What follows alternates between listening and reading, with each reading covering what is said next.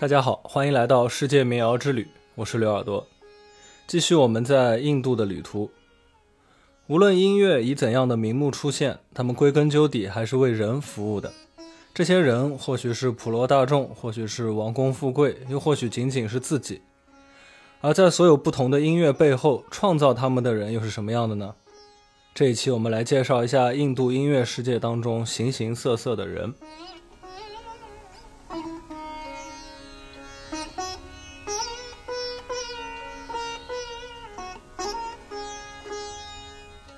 在各种形而上的东西介入之前，音乐它首先是一种技术。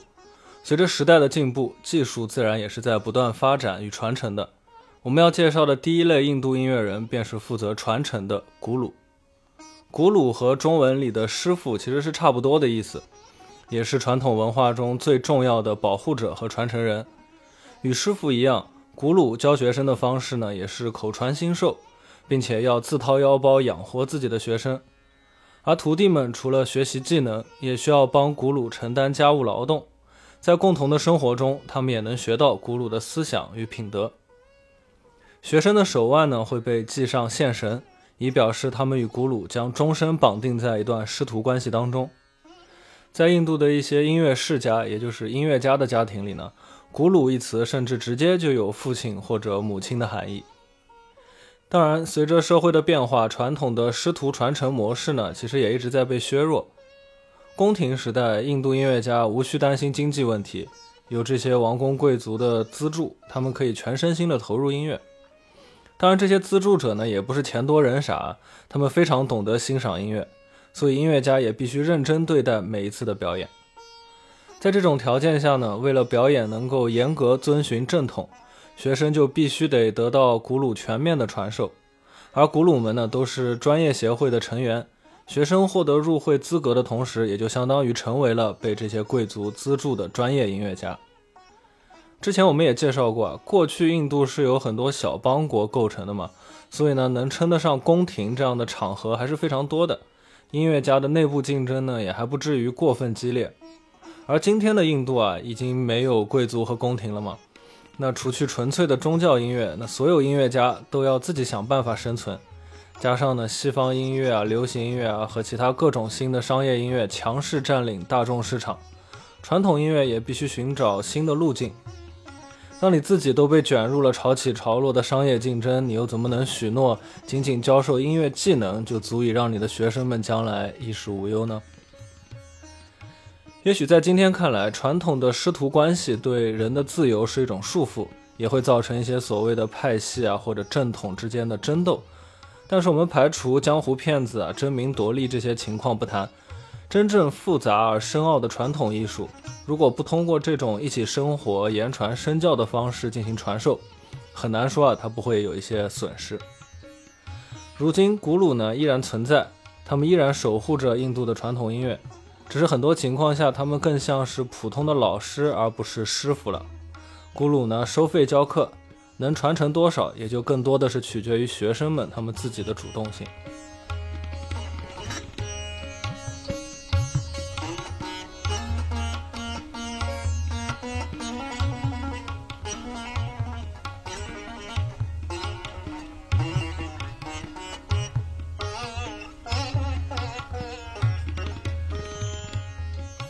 了技术的传承，下一步自然是走向舞台。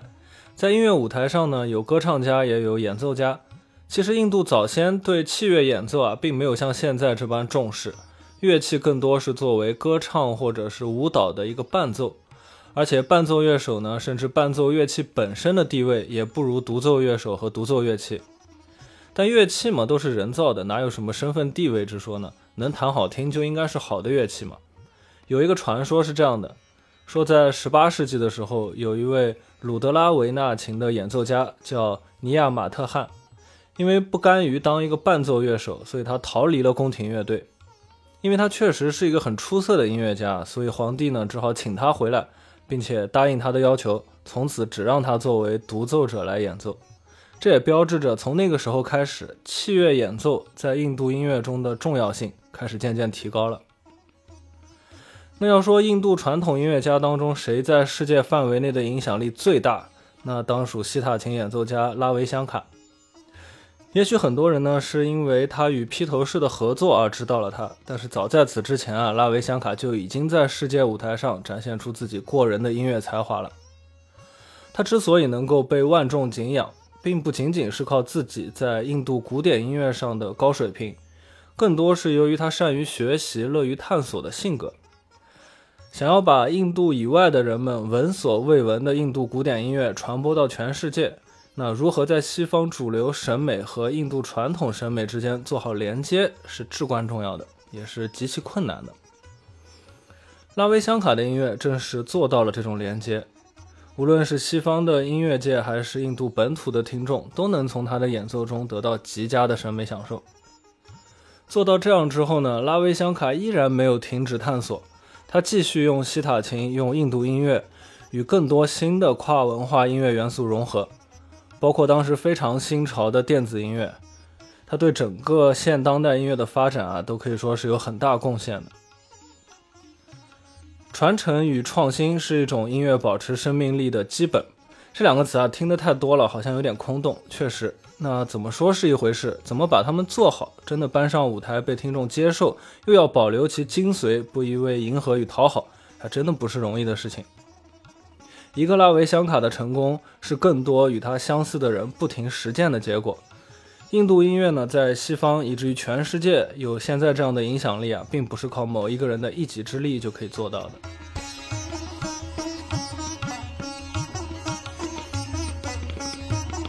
大家刚刚听到的以及我接下来要播放的呢，都是拉维香卡的西塔琴演奏。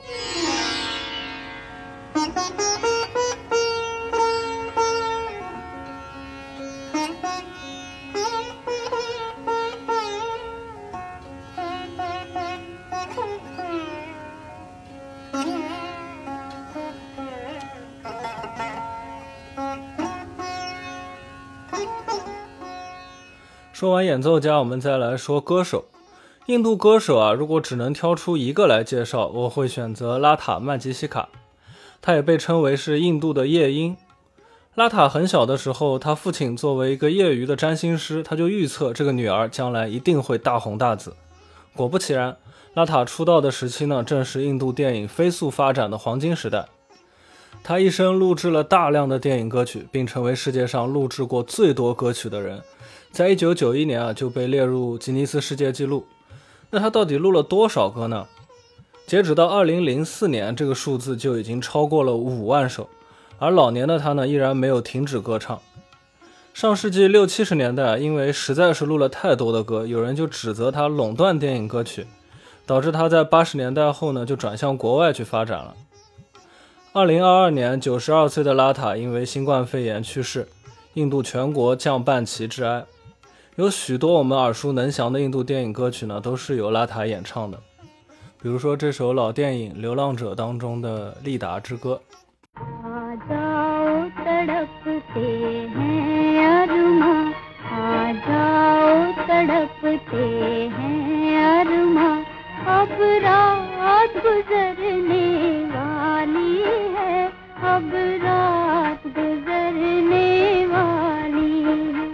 还有这首大家都非常耳熟能详的歌曲，虽然不是拉塔主唱，但是他也参与了演唱这首歌。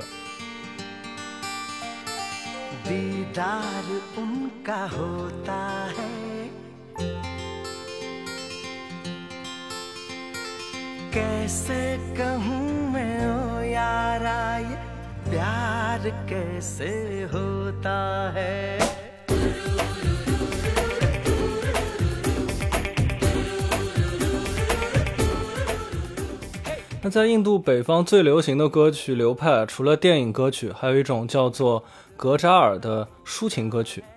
电影歌曲其实借鉴了很多格扎尔歌曲的特点啊，所以说这两者它并不是平行的关系，而是发展的关系。在过去呢，印度表演格扎尔歌曲的女性，她们有专门的称谓，叫做白吉斯。她们并不是简单的歌女，而是呢在音乐、舞蹈、文学等等各种艺术形式上都有很高造诣的女性。也是男性贵族和富人们争相追求的对象，有点类似于日本的艺妓，但是社会地位比艺妓更高。很多贵族家庭呢会把自己青春期的孩子送到白吉斯们身边，向他们学习艺术以及言谈举止等等。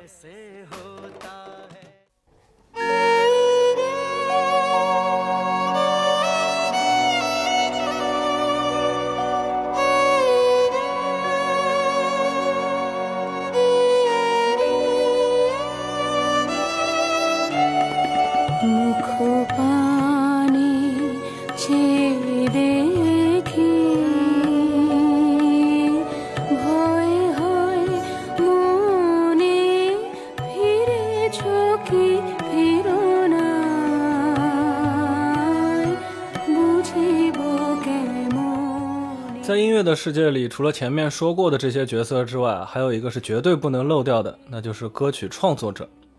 在很多民族的文化里呢，诗人和歌曲创作者是有大量重合的。比如我们熟悉的印度诗人泰戈尔，我们熟悉他的诗，但是可能很多人不知道，他也曾经写过上千首的歌曲，还创造过很多种的拉格。大家刚刚听到的这首歌曲呢，就是泰戈尔的作品。这个很好理解啊，一个好的诗人，尤其是写作带有韵律的诗歌的人，他们本身就已经精通音律和律动了。只要在对旋律有良好的感觉，那就完全可以创作歌曲了。不过我们要介绍的呢，并不是泰戈尔，而是更早之前的一位女诗人，叫做米拉拜。米拉拜于16世纪出生于印度北部的拉贾斯坦，如今被人们称颂为一个圣人。作为一位公主啊，米拉拜被迫与邻近国家的王子结婚了。丈夫战死沙场之后，她便宣称自己是音乐之神克里希纳的新娘。这种想法虽然浪漫啊，但是按照当时的习俗，妻子应该终身为丈夫守寡。所以米拉拜呢，就遭到了她亲家的多次谋杀。传说中，这些谋杀都因为神的保佑或者是超自然现象的发生而没有成功。最终，米拉拜逃离宫廷，并流浪在印度北方，成为了一位杰出的诗人。他最受欢迎的歌曲作品叫做《我得到神的名字的祝福》，正好我们刚才提到的歌手拉塔，他也唱过这首歌，我们来听一下他的版本。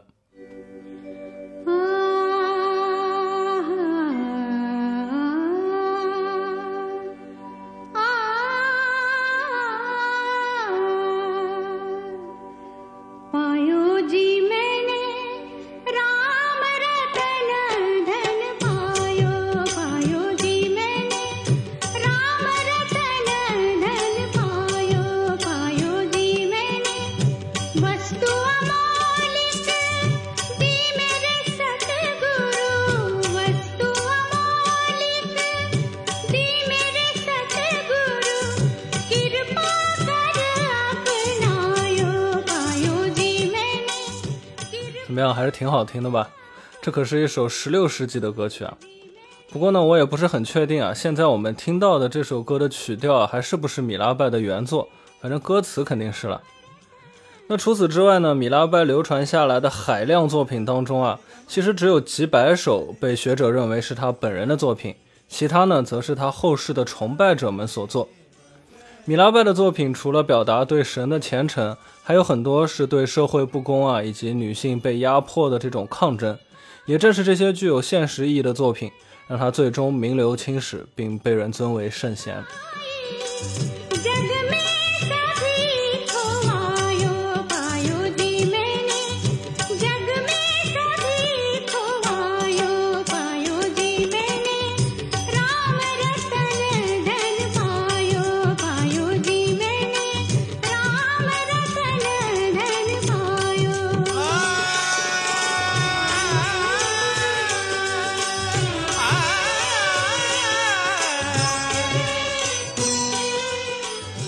感谢大家收听我的节目。